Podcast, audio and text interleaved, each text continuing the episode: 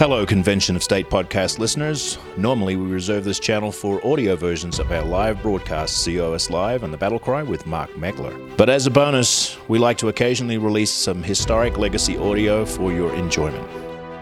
It is my privilege and my honor today to introduce to you the leader of one of the largest grassroots movements in the nation. Please welcome the President and CEO of Convention of States, Mark Meckler.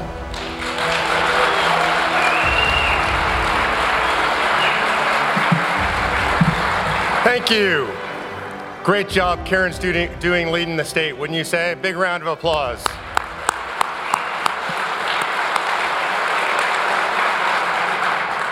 I love doing this. I love coming to state capitals all across the country, standing here in the rotundas, looking up, being awed by the beauty, by the splendor, and all of this in your honor.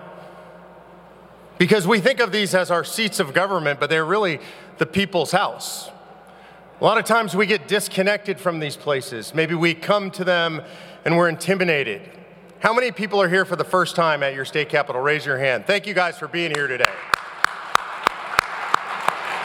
There's a, there's a tendency to come to a place like this and to walk around and be so awed that we forget that these places belong to us.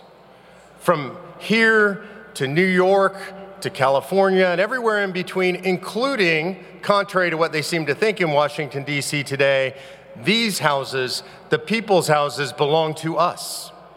And I think it's important that we come here, that we feel that, we feel that sense of ownership, that we know that when we walk these halls in this beautiful building with so much history and we meet with our legislators, that they work for us. I can tell you, having traveled to 48 states in the last three years, 18 states now just in the last three months, that you are very blessed to live in this great state. That in this state, your legislators inherently understand that they work for you.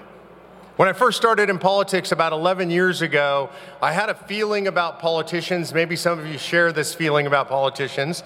I won't fully vocalize it, but let's just say they weren't high on my list.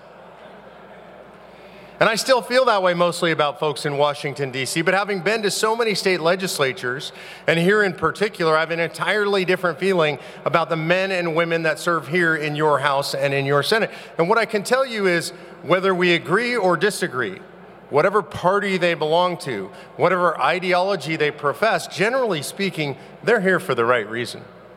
They're here because they felt called to serve. They're here because they believed in their state and they knew somebody had to step up and do the right thing, which is to run for office. It's not easy to run for office. It's not easy to win, campaign. It's hard on your family. It's definitely not easy to be a sitting state legislator. These folks take a lot of abuse. You know, we tend to criticize them very heavily when they don't do what we want them to do. And when they do what we want them to do, we tend not to pay very much attention, right? They don't get a lot of thanks. It really is the quintessential thankless job. But for me, having traveled so far and wide across this country and met so many incredible state legislators, I'm very thankful to them. I want you to know that when I think about the founders and who they were and what they stood for, the framers, I think about and I read their stories, they were state legislators. They served in colonial governments, on town councils, on county councils, exactly the same as your state legislators, people who serve in your county government or your city councils. So don't distance yourself too much from the founders. And when you look at your state legislator, think about they're walking in those shoes and they're doing the best they can to walk in those shoes. So I'd like to start by honoring the state legislators, the senators, and the members of the House of Representatives here in your legislature today. A big round of applause for them.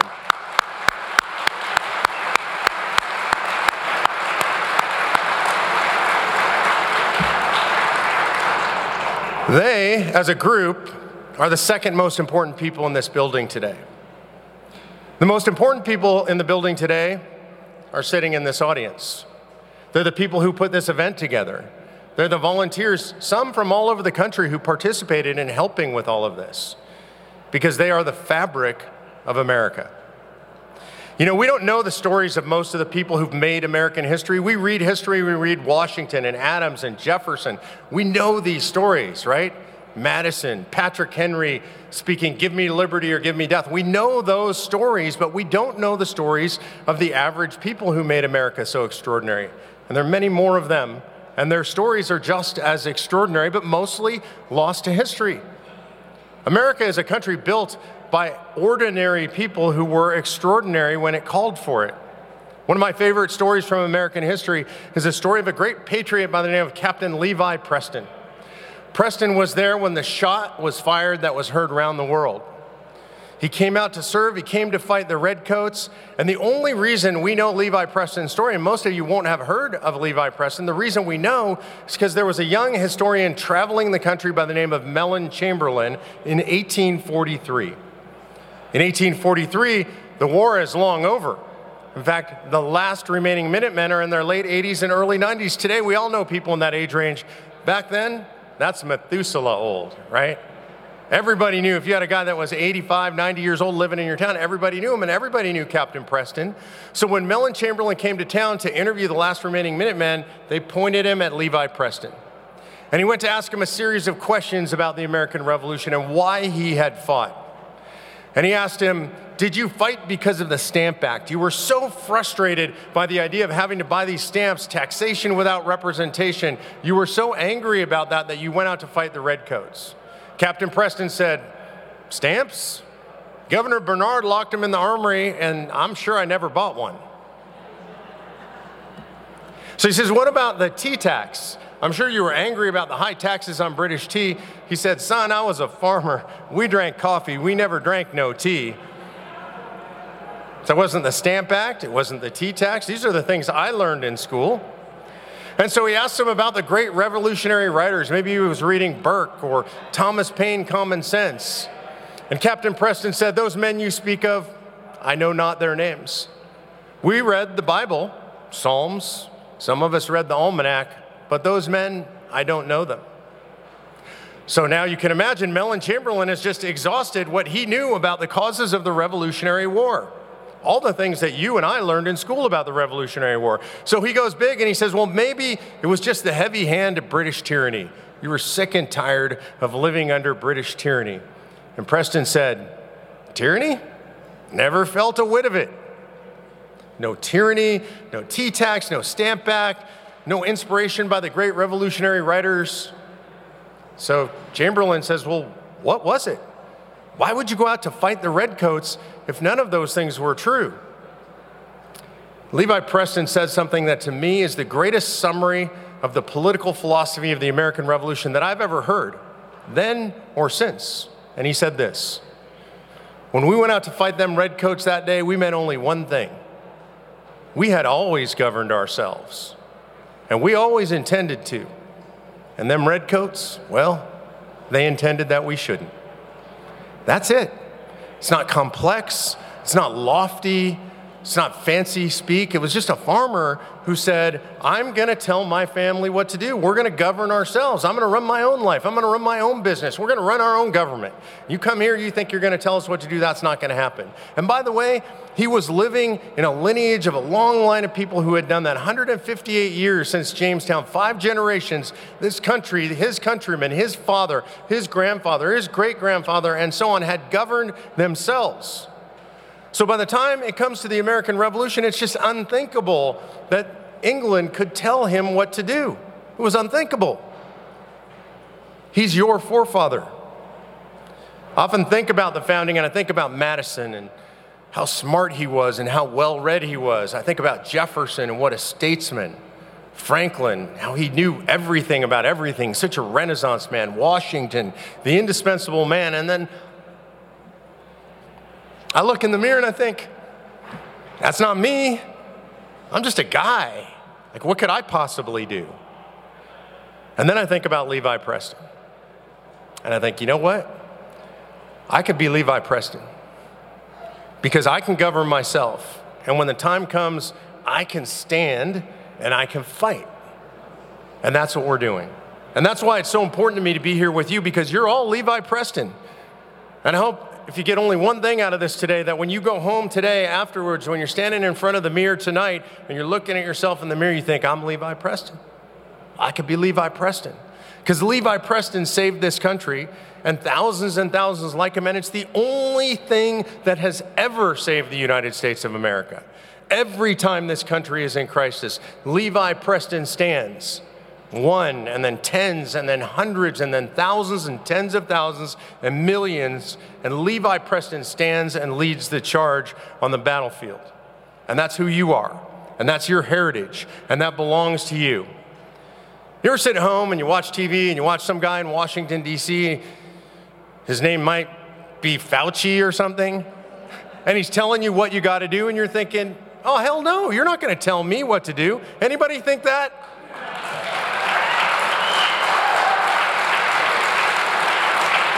That, my friends, that, my friends, is a little Levi Preston rising in your blood, just boiling in your blood. You got that inside of you.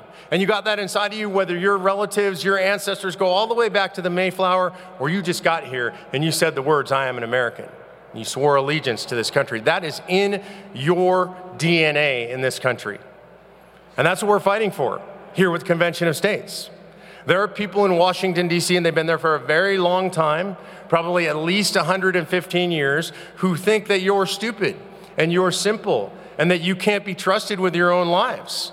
And they think that they can, should, and they think they will tell you what to do.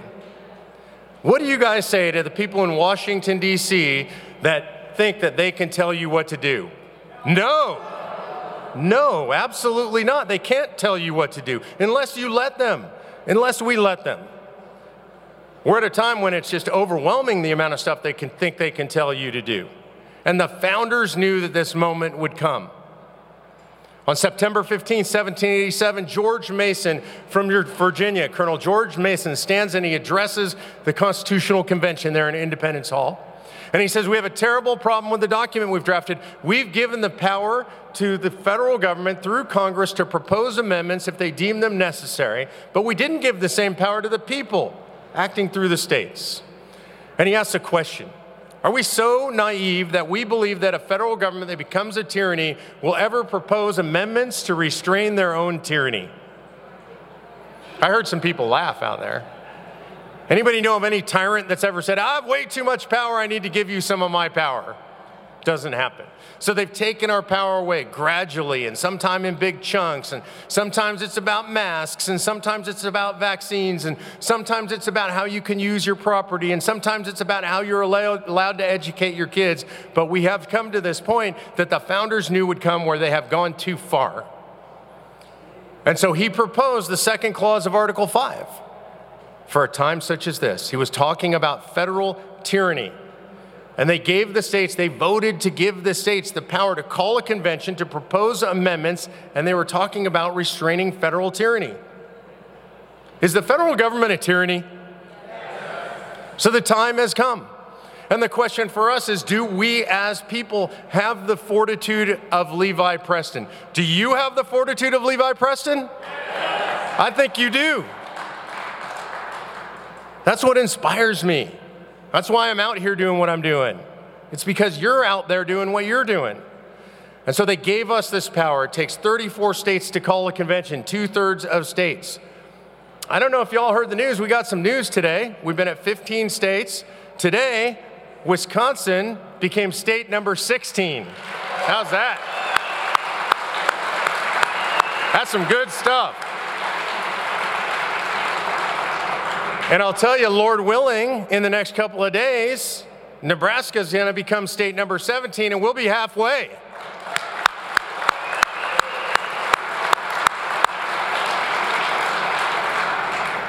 You are on the march, and you are going to call a convention of states, and you are going to be the next generation of Levi Prestons that saves America. It's an incredible responsibility, though. I'm asking a lot from you. Sometimes people say, well, they don't ask that much of us, right? A few phone calls, come to a rally at the Capitol. I mean, the founders, they put their lives, their fortunes, and their sacred honor on line. But us, we're just, that's not true. I'm asking a lot of you. I'm asking you to commit. I'm asking you to sacrifice. I see many in the audience who already have. And I'm asking you to keep sacrificing. Talk to your friends, talk to your neighbors, be in the fight. They will attack you. They will shame you. Today, I got to, I mean, this is the way it goes. I got to tell you, I, I, was here today, I was at the cafeteria. One of our opponents is here. Uh, I don't know what he's trying to do, but he came up. He, he decided, he's comparing us, by the way, you'll love this. Apparently, we're all just like the Nazis.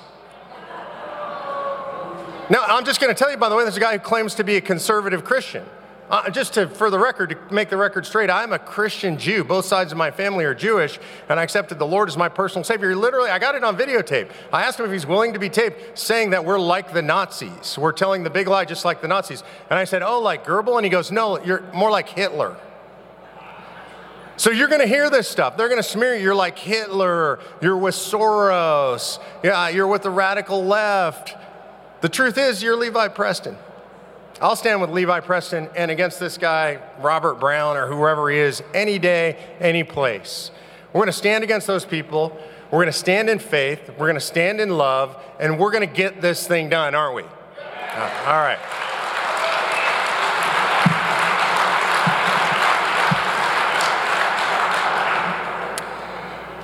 There are so many great volunteers that made this thing happen. You have no idea how much work and planning went into this. I would say this is the most we've ever put into a rally in a state capital. That's how important your state is to us. That's how important we feel the state is. Iowa leads the nation. People look to Iowa. People watch what happens in Iowa. You guys know how it is in presidential elections. Everybody's watching what you do. And so we know that, and we believe in your state, and we believe that your state needs to lead, and that's why we put so much in. So, to all the volunteers, to Karen and her whole team, to Catherine Zamanek, uh, who is your regional director, you guys, a, a big round of applause to all the volunteers that made this possible. I'm going to close with this, because I'm going to close with something that the founders said. You guys know, all know this phrase, right? The phrase is, pledged their lives, their fortunes, and their sacred honor. We all know that. You heard it. You heard it when you were a little kid. You heard it through middle school and high school. We all know that the founders pledged their lives, their fortunes, and the sacred honor. The question is to what? And I think this is interesting. It gets left out of most history books, most quotations say that they pledge their lives, their fortunes, and their sacred honor. And I think it's easy to assume that they pledged those to the fledgling nation, maybe to Washington, to the flag, to the idea of liberty, all of those things worthwhile to pledge your life, your fortune, and your sacred honor. But none of those things are correct. They're not what the founders pledged their lives, their fortunes, and their sacred honor to. In fact, right before those words, lives, fortunes, and sacred honor, it says, To each other we pledge our lives, our fortunes, and our sacred honor to one another. For the men and women that have served in our armed forces, they truly know what that means. Because when they went into battle, they had their brothers and sisters next to them, and that's who they were fighting for. In the immediate, in the moment, that's what the fight was about. By the way, South Dakota House right now, just past the House, 39 to 30.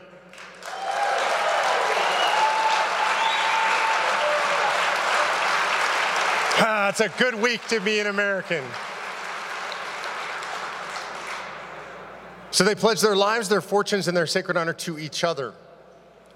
Why? Why to each other? Why is that so important? People on the, who've fought, people who've been there, people like you who've sacrificed and been in those fights, you understand that.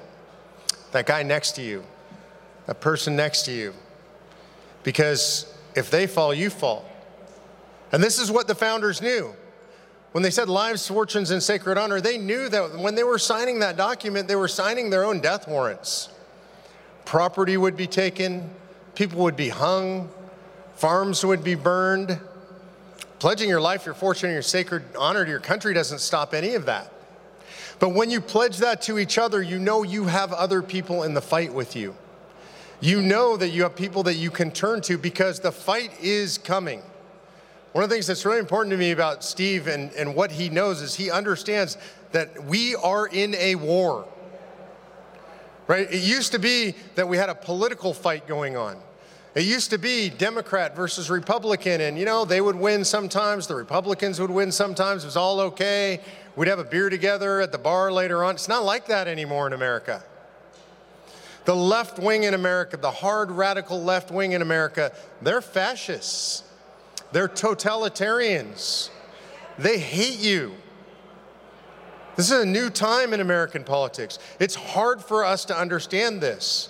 People on the right, if you're a person of faith, especially, we, we try not to have any hate in our hearts. We don't hate them. I think they have bad politics. I think their ideas are stupid. I think they're misguided. I don't hate them. I don't ascribe evil motives to most of them, anyway. but they hate us. There was a recent poll that came out that said over 50% of Democrats, I think it was 54%, think that the unvaccinated should be put in camps. It's absolutely incredible. In Austria today, mandatory vaccination for every person. This is what's coming to the world. So we pledge our lives, our fortunes, and our sacred honor to each other because we know we are in a war and we understand what's at stake. And to me, it's really personal. I know literally thousands of you across the country. I've been doing this, traveling this country consistently back and forth, up and down for 10 years. I've dined with a lot of you. I've hung out. I know your families. I've seen pictures of your dogs and your kids. I meet you in state legislatures. I feel like you're my family. You guys see me on Facebook Live. You know my dogs. You know my, when my dogs pass away. It's like a giant family all across the country. And that's why when I stand up here, I mean something when I say that I pledge my life, my fortune, and my sacred honor to you. I don't mean that generically. I mean it individually. I mean it personally. Some of us are going to get in trouble. It's going to hit the fan. It's going to be crazy. They're going to come down on a bunch of us. They're going to claim we did all kinds of horrible stuff. I was here in the legislature already being called a Nazi today. Saying, I mean, this stuff is coming. And I just want you to know that my attitude is I'm there for you personally. If you need help, if you get in trouble, you reach out. We will do everything we can to help you. The staff will do everything we can. We can't always save everybody. We can try. We will always try. We don't always have the resources. We can't fix everything. I don't claim to be a miracle worker, but I just want you to know me, personally to you, I pledge my life, my fortune, and my sacred honor. And I hope that when you guys leave here, you'll do that to each other. If you do that, and if we never give up the fight, we cannot be defeated. I appreciate you guys. God bless you for coming out today. God bless Iowa, and God bless the United States of America.